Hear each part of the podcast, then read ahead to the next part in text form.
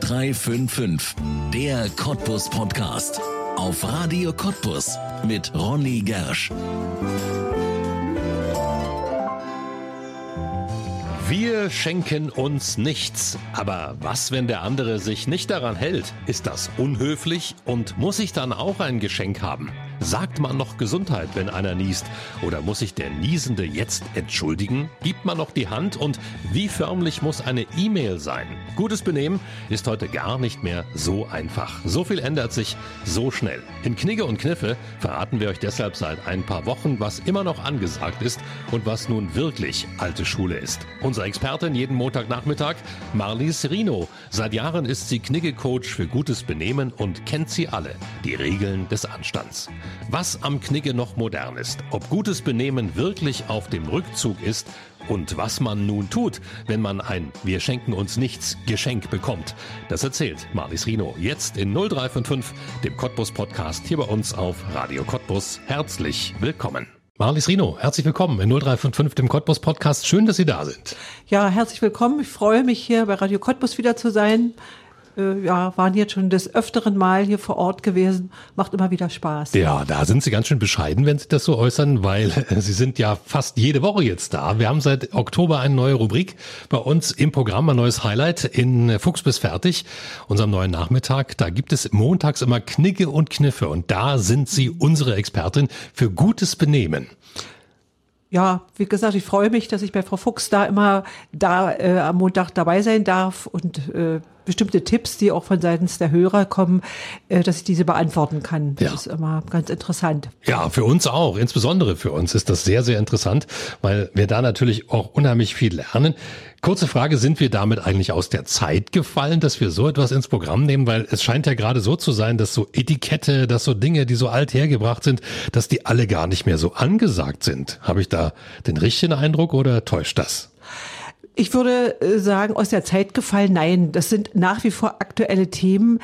Äh, es wird alles so ein bisschen lockerer genommen und dann ist immer dieses, ich habe ja gehört, das macht man nicht mehr, braucht man nicht mehr und dann dieses Hören sagen. Und ich finde so der Umgang manchmal miteinander, der ist nicht immer der feinste und da entstehen dann auch Konflikte. Es ist einfach auch, hier geht es um Empathie dem anderen gegenüber und Umgangsformen gehören einfach dazu. Und ich bin immer froh, wenn ich so hier wie bei Ihnen darüber sprechen darf und das an weitergeben darf an jüngere Leute, an ältere, egal äh, wie es eigentlich doch sein sollte. Ja, also ist es gar nicht so sehr der Bedarf daran, jetzt wirklich Etikette zu lernen, sondern eher so, dass die Verunsicherung aufgelöst wird, was macht man noch und was macht man nicht mehr. Genau, Etikette lernen, äh, das ist, ist kein Lernprozess. Äh, man kriegt es so ein bisschen im Elternhaus schon mit und da ist mal so dieses Fingerspitzengefühl, wo bin ich jetzt gerade im Fettnäpfchen und wo nicht und deswegen so diese, dieses Feingefühl, wie sagt man immer, ich muss so die Regeln kennen, damit ich eben auch Abweichungen oder dass ich auch mal sagen kann, hier passt es einfach nicht, dass man da so Fingerspitzengefühl hat. Ja. Das ist das, das Wichtigste eigentlich. Gutes Benehmen, das klingt ja erstmal nach so etwas sehr Steifem. Ne? Also gutes mhm. Benehmen, das ist ja auch schon so ein Wort, wo man sagt, benimm dich mal. Das heißt, äh, reiß dich am Riemen oder äh, du bist irgendwie daneben der Spur. Gutes Benehmen ist aber natürlich auch eine gewisse Voraussetzung, auch, ich glaube, gesellschaftlich anerkannt zu werden. Kann das sein, dass, dass sowas eigentlich auch dazu mhm. führt, dass man, wenn man keins hat, dass man dann auch so ein bisschen, naja, abschätzig betrachtet wird? Ich würde sagen, ja. Und ähm, gutes Benehmen öffnet mir bestimmte Türen, dass ich einfach weiterkomme, ob das im Job ist, ob es jetzt auch in der Familie ist, die neuen Schwiegereltern und, und, und. Es soll nicht steif sein, es soll natürlich sein, aber ich muss wissen, wo ist eine Grenze gesetzt und wo tue ich mich da irgendwie schwer, äh, dass ich da halt wieder wie gesagt, in den berühmten Fettnäpfchen drinstehe. Also ja. das ist schon, wäre und ist schon wichtig. Ja. Früher gab es ein Standardwerk, das war der Knigge. Da ist alles festgehalten worden, wo man sagt, das ähm, schickt sich und das schickt sich nicht. Heute gibt es ja sowas gar nicht mehr. Das heißt, man bezieht sich in vielen Dingen ja noch auf den Knigge, aber es geht meistens eher darum, was aus dem Knigge ist denn noch angesagt und was nicht. Woher nehmen Sie denn heute Ihr Wissen? Also äh, dieses Begriff, dieser Begriff Umgangsform, den mag ich auch so nicht. Er ist so ein bisschen steif, gerade wenn ich mit jungen Menschen arbeite. Und der Knicke, ich frage dann immer, ist auch so ähm, dahergeholtes Wort. Ja, wer war denn dieser Freiherr von Knicke? Äh, er hat damals ein Werk geschrieben, was zu seiner Zeit sehr, sehr modern war. Mhm. Also, dass man da ähm, überhaupt mal äh, oder dass überhaupt geschrieben wurde, wie sich Menschen irgendwie miteinander zu benehmen haben oder sich zu verhalten hatten. Damals gab es äh, im Adelskreisen das Buch vom Hofmann. Also das war aber auch nur für die hohen Herrschaften, für den Adel gedacht und nicht für das gemeine Volk. Und das hat dieser Freiherr von Knicke, der eigentlich auch dieses von nicht mochte, er hat seine eigene Klasse angeklagt. Hier ging es eben um äh, Ehrlichkeit, äh, Respekt, miteinander vernünftig umgehen. Auch der Adelsmann sollte mit den Untergebenen vernünftig umgehen. Was ist heute noch übrig geblieben davon? Äh, Umgangsformen ändern sich ständig und wir haben hier in Deutschland den Knickerat, wo es immer aktuelle äh, Hinweise gibt, was ist noch aktuell und was ist eben nicht mehr zeitgemäß. Und da hat sich doch eine Menge verändert und die wird sich in 10, 20 Jahren wieder verändert haben, wo ich immer den jungen Leuten sagen, ja, später wird es auch mal so sein, dass ihre Enkel Großenkel irgendwie darüber lächeln, was sie heute machen. Und das wird sich immer so fortsetzen. Ja. Also, dass da nicht so ein Zepter, das ist Regel XY, das macht man so und hier nicht. Es verändert sich ständig, es passt sich der Gegebenheit halt an. Ja. Haben Sie vielleicht ein ganz konkretes Beispiel, wo sich was ähm, ganz äh, Gravierendes vielleicht in den letzten Jahren verändert hat? Oder? Äh, das wäre vielleicht so dieses Thema, äh, die, der Umgang mit den modernen Medien. Das mhm. hatte Knicke damals nicht. Handy, Telefon, ja. das fehlte alles. Und äh, da äh, auch E-Mail, wie gehe ich jetzt da um? Die E-Mail ist halt der elektronische Brief. Früher Briefe schreiben war ganz wichtig, finden ältere Leute heute auch hatten wir auch hier mit Frau Fuchs schon besprochen ja. gehabt. Brief ist immer noch etwas ganz Besonderes.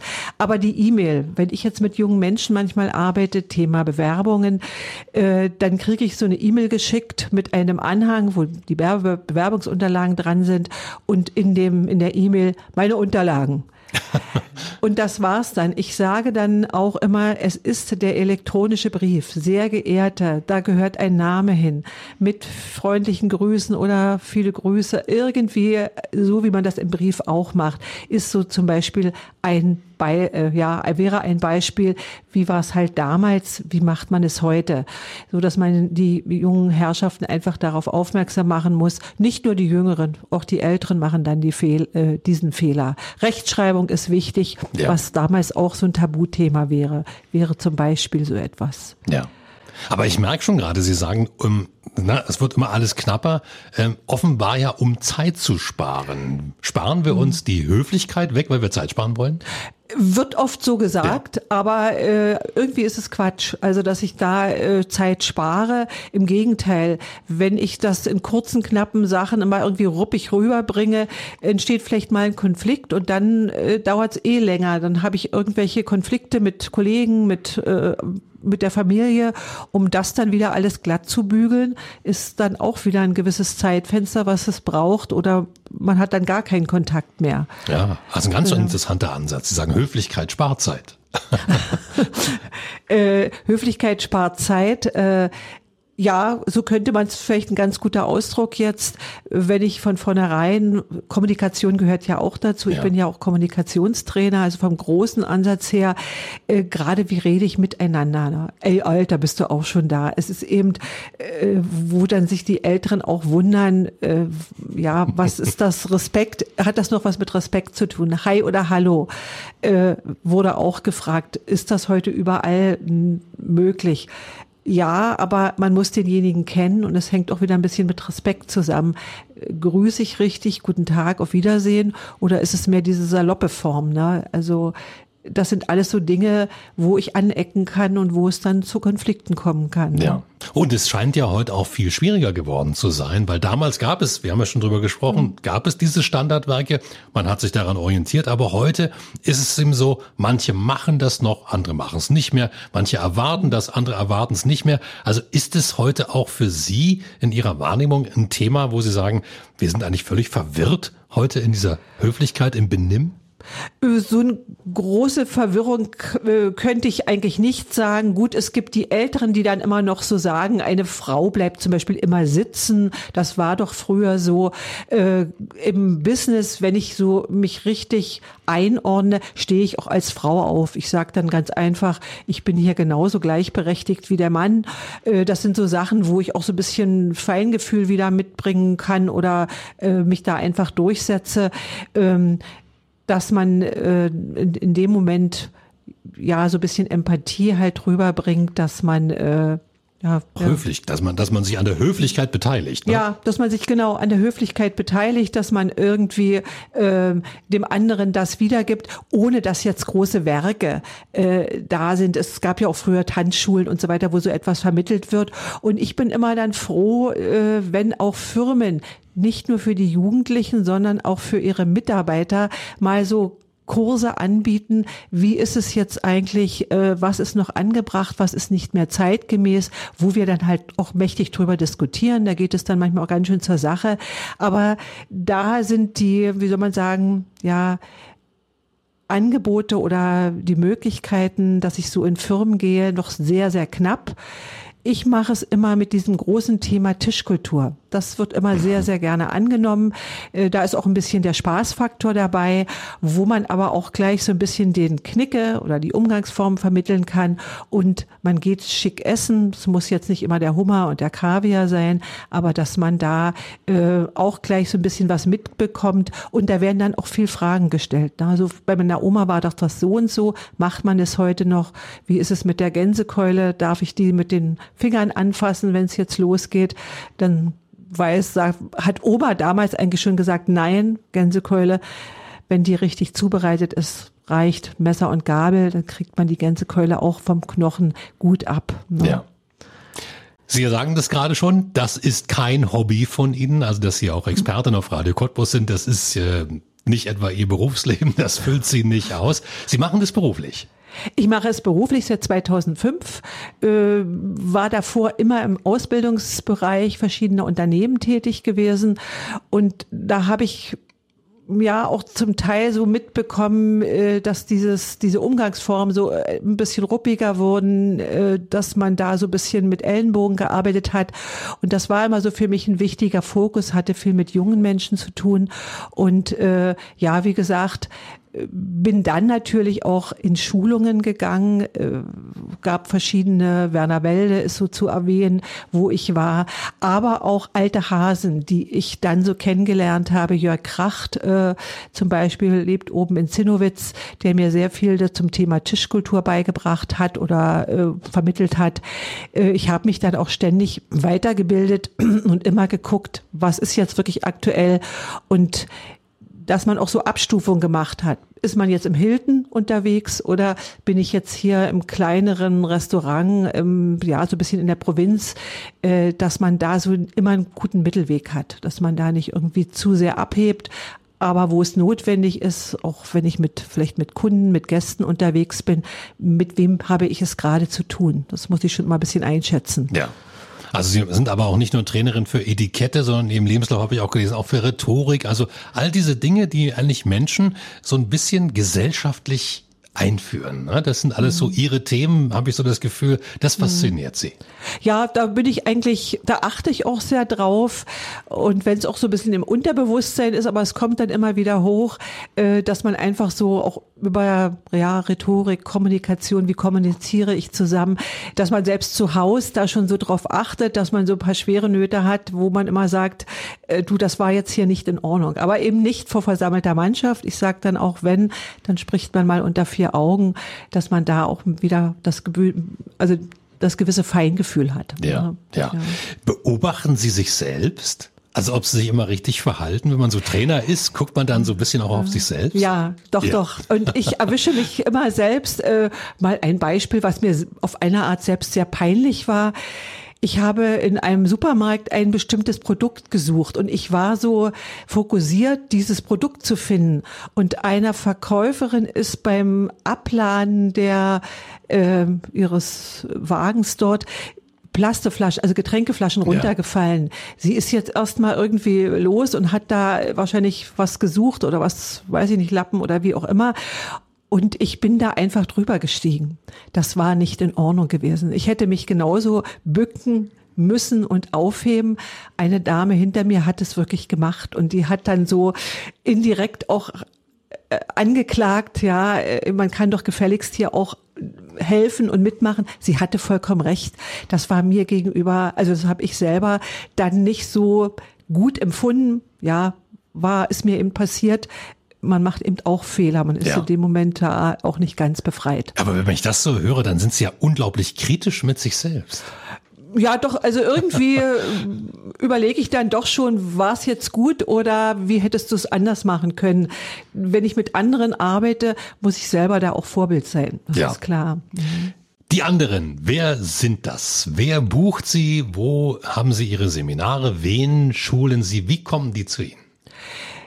Ja, ich habe so zwei große Sparten. Einmal sind das diese jungen Leute, was ich schon immer erwähnt ja. habe, mit denen ich arbeite. Das nenne ich immer Azubi-Knicke. Den Begriff habe ich zwar nicht ganz so gerne. Also junge Menschen, die in die Ausbildung starten.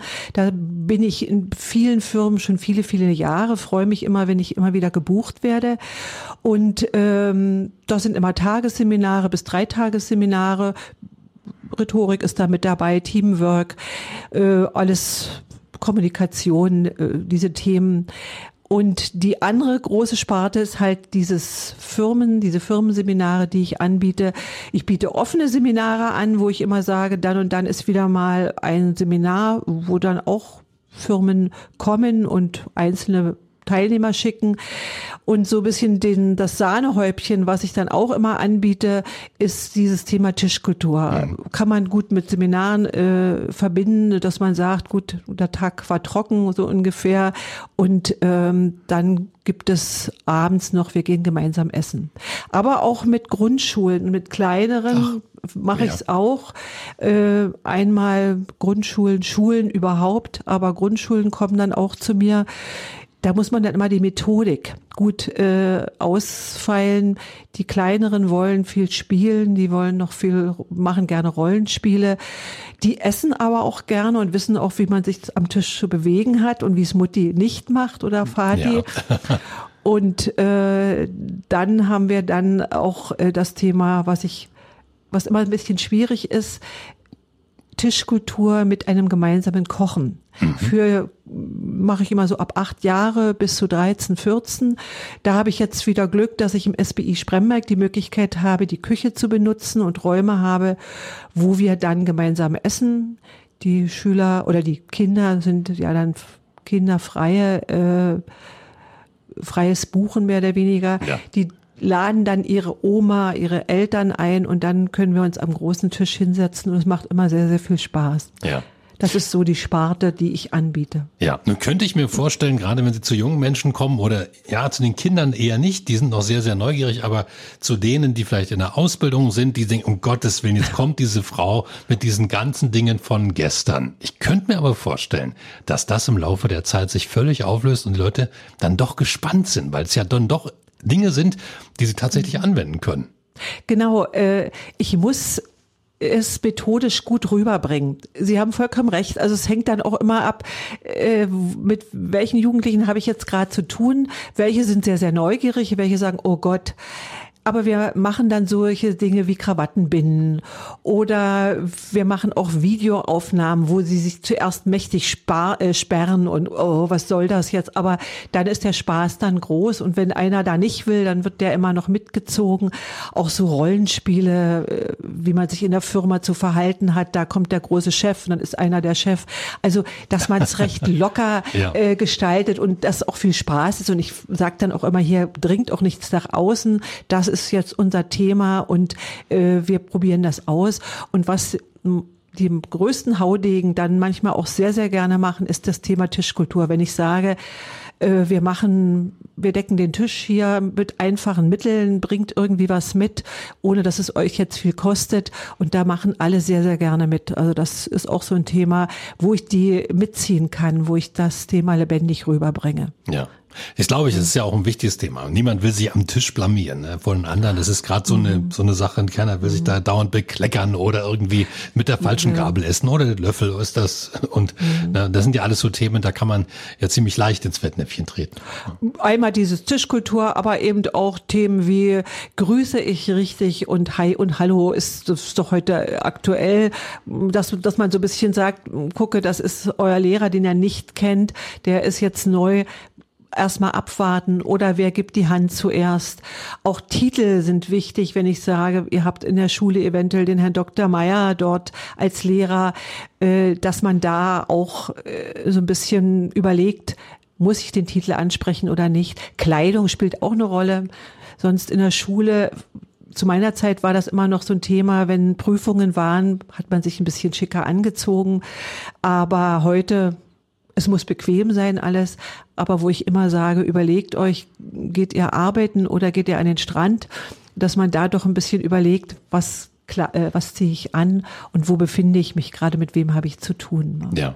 Das Ganze ist ja auch ein kulturelles Thema. Also es ist ja auch Kultur. Ne? Also man sagt ja auch immer, man, man äh, hat eine Kultur. Und ich glaube, wenn man zu viel wegstreicht, ist von unserer Kultur ja gar nicht mehr so viel übrig.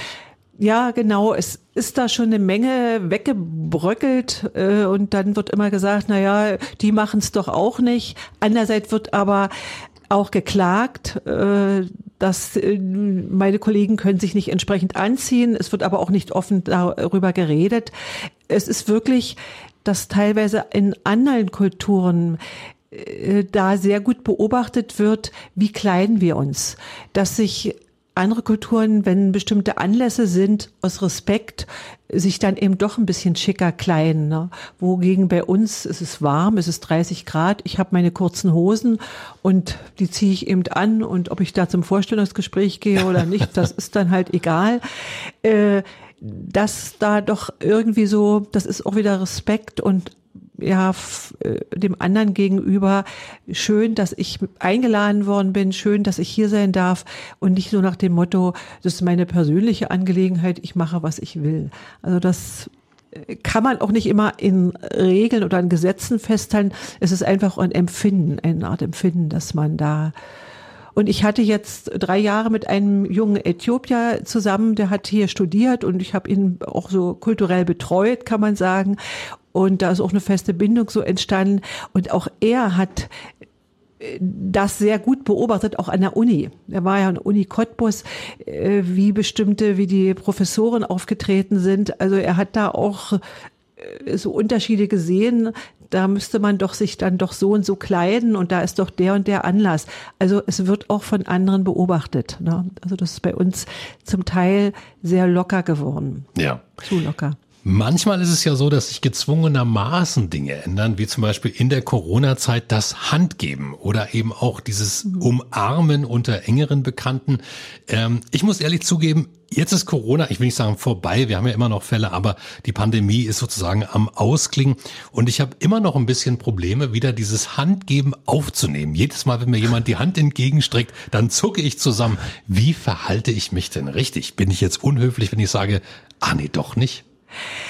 Äh, ist so ein Thema, was viele jetzt so fragen, äh, geben wir uns jetzt wieder die Hand oder wie mache ich es? Ich möchte ja. es eigentlich nicht. Ähm, ich sage ganz einfach, wenn wirklich jetzt ist wieder die akute Grippewelle, kann man das so ohne weiteres vorschieben. Corona ist zwar vorbei, aber momentan ist wieder die Grippewelle sehr aktiv. Ja. Wir lassen es nochmal mit dem Handgeben, dann sagt man es einfach. Einfach sagen, okay. Mhm. Wenn ich allerdings Gastgeber bin und ich habe eingeladen, äh, als Gastgeber gebe ich eigentlich immer die Hand und die, Corona ist jetzt irgendwie mal vorbei ich sage dann höchstens, wenn mir es dann vielleicht ein bisschen unangenehm ist, ich verschwinde dann mal und gehe mal auf Toilette, desinfiziere ja. die Hände eventuell, dass, dass man da auch wieder ein gesundes Mittelmaß finden. Wo kann ich mich da ein bisschen davon stehlen und wo geht es einfach nicht? Ne? Ja. Da lassen Sie uns doch vielleicht mal bei den aktuellen Beispielen bleiben. Wir haben die Weihnachtszeit, wir gehen in das äh, Fest der Liebe und da kommen ganz viele Familien zusammen und Eiderdaus, da gibt's Konfliktpotenzial. Was sind denn die größten Klippen, die man jetzt äh, in der Weihnachtszeit in der Familie am besten umschiffen sollte? Ein Thema wäre vielleicht das Essen, mhm. was man äh, so ähm, also der eine ist Vegetarier, der andere mag dieses oder jenes nicht. Dass man da vielleicht vorab irgendwie eine Lösung findet, äh, alle ansprechen, wie machen wir es am besten, gehen wir gemeinsam essen, jeder sucht sich da seins aus oder finden wir halt zu Hause eine Variante. Und da äh, sollte dann auch XY, wenn er dieses oder jenes nicht isst, einfach sagen, okay, ich gehe da mit, aber dann esse ich eben nur ein wenig oder äh, ich werde nicht verhungern. Das ist so ein Thema. Fernsehen ist auch so ein Thema, dass man unbestimmte, unbedingt bestimmte Sendungen sehen möchte. Also auch mit demjenigen, wo ich weiß, der äh, muss dann unbedingt zum Fernsehen auch mal sprechen. Muss es sein? Kann man vielleicht mal darauf verzichten? Ja. Es gibt ja Mediathek, man kann ja da irgendwie immer diese Sendung nochmal wieder weiterverfolgen. Technik ist ja alles möglich. Auch Handy ist ja, so eine Rolle. großes Konfliktpotenzial. Ne? Handy Gerade ist auch ein großes. Zwischen den Generationen. Ne? Ist nicht nur die Generation, äh, man hat auch bei den Erwachsenen, die dann immer das Handy auf dem Tisch liegen haben, weil da gerade irgendwie äh, sportlich jemand äh, spielt oder irgendwie was ist Fußball das stört dann einfach ungemein. Man will sich unterhalten und da ist plötzlich, wumm, äh, gibt's irgendwie äh, eine Meldung, ah, ich muss da unbedingt ran. Und dann machen es natürlich die Kinder, Jugendlichen, die sitzen da mit am Tisch, Klar. die machen dann mit. Das ist ja. kein Thema. Also das sind so Sachen, dass man es auch ruhig mal anspricht, dass man weiß, wir sind hier zehn, zwölf Mann an dem Abend oder an dem Nachmittag. Kinder sind mit dabei. Lasst mal eure Handys in der Tasche und Fernsehen lassen wir auch aus. Und alles andere, was auf den Tisch kommt, wird gegessen, ja. dass die Oma sich nicht ärgert. Und eines der Konfliktthemen immer wieder Jahr für Jahr, die Geschenke. Weil ja viele Familien sagen, wir schenken uns nichts. Und prompt kommt da doch einer um die Ecke und hat was dabei. Mhm. Ist ja nur eine Kleinigkeit. Was mache ich dann? Ja, das Thema hatten wir jetzt schon gehabt. Großes, es ist äh, Weihnachten, es ist das Fest der Liebe. Und jeder will auch was schenken, aber ich weiß, die Geschenke arten dann heutzutage manchmal sehr aus. Ähm, wenn man wirklich ausgenommen, ausgemacht hat, wir schenken uns nicht, sollte ich mich auch daran halten. Mhm. Wie Sie vorhin schon sagten, dass man vielleicht eine Kleinigkeit in petto hat, aber dass es wirklich eine Kleinigkeit ist und vielleicht irgendwie was selbstgemachtes. Und wenn es die Kekse sind, ich habe gestern bei einer Bekannten wunderbar gemachte Kekse essen dürfen. Ich würde mich freuen, wenn ich da so ein Tütchen kriege, dass man es mir gibt. Oder was wer strickt oder wie auch immer, dass es aber eine Kleinigkeit bleibt. Und das ausmacht, äh, bitte Kleinigkeit okay, ihr könnt was schenken, aber keine großen Dinge wie Moped oder was man sonst da wie hat, das kann man anderweitig mal ja. besprechen. Ja, also auf jeden Fall daran halten, an die Abmachungen halten, das ist Ihr Rat, wenn da sowas besprochen Sollte man wurde. sich, genau. Ja. Ja. Der eine hat dann was und der andere nicht. Das ist dann immer auch wieder. Ah, das ist schlimm, nicht? Ich meine, ist peinlich. Ist, es ist ja eigentlich sogar so, dass man äh, viel mehr Spaß dran hat, was zu verschenken, als was geschenkt zu bekommen. Und dann hat man nichts. Na, das ist mhm. ja das, was einen so beschämt. Deswegen was Kleines, aber auch für was irgendwie sich was einfallen lassen, wo derjenige sich trotzdem drüber freut. Ne? Ja. Das gibt, da gibt es bestimmte verschiedene Möglichkeiten. Man muss halt dann überlegen, aber da findet man was garantiert. Ja. Jetzt haben Sie vorhin schon gesagt, dass Sie das ja schon eine ganze Weile machen und ähm, da haben Sie ja auch so ein bisschen Erfahrungen, wie schnell sich Etikette, wie schnell sich Dinge verändern. Wo erwarten Sie denn vielleicht so in den nächsten Jahren, wenn Sie das so gesehen haben, was jetzt passiert ist, wo erwarten Sie denn vielleicht die größten Veränderungen? Wo sind wir vielleicht zukünftig ähm, ja mit ganz anderen Dingen konfrontiert. Einmal wird diese ganze Medienlandschaft, die wird ja. anders werden. Das ist der Umgang mit, also mit dem Handy, Smartphone ja auch Brief. Äh, es wird sich dort sicherlich einiges verändern. Inwieweit es dort gehen wird, ich würde es mir nicht so wünschen, dass die Sprache leidet darunter, also dass da ein gewisser Standard bleibt, aber es wird anders werden, auf alle Fälle, diese ganze technische Sache.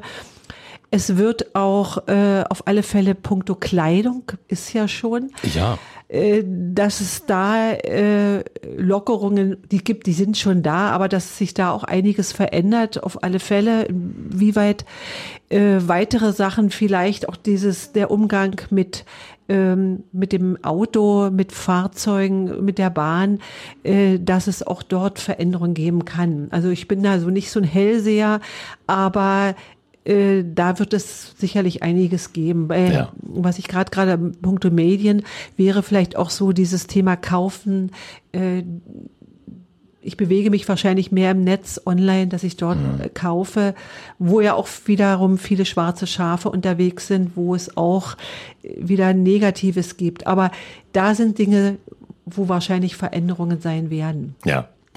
Das ist ja auch das, was es schwierig macht. Gerade Eltern, jungen Eltern, die ihren Kindern ja Erziehung und gutes Benehmen mitgeben wollen. Das ist ja heute gar nicht mehr so einfach, das zu tun, weil man ja gar nicht mehr so richtig weiß, ist das jetzt noch angesagt oder nicht mehr? Was mache ich denn als Elternteil? Oder wo sagen Sie, da mache ich am wenigsten falsch, wenn Sie das mitgeben? Ähm Eltern sollten auf alle Fälle auch neugierig bleiben mhm. und immer gucken, äh, was die Kinder machen, was die Jugendlichen machen, sich auch irgendwie so äh, beteiligen an dem Leben. Ich bekomme das immer mit, wenn ich mit den Jugendlichen spreche, wenn ich in den Schulen bin, also das Thema, wer ist heute noch einmal am Tag gemeinsam mit den Eltern? Und gerade so die Älteren, auch gerade in der Stadt, die sagen kaum. Die machen ihr Ding dann alleine, die kommen nach Hause, die setzen sich meistens vorm PC und traurig, dann, ja. es ist ja. traurig. Und da erfährt man auch wenig, was so in der Schule los ist, was für Probleme sind. Und da kriegt man so viel mit, dass man da sich so ein bisschen beteiligt.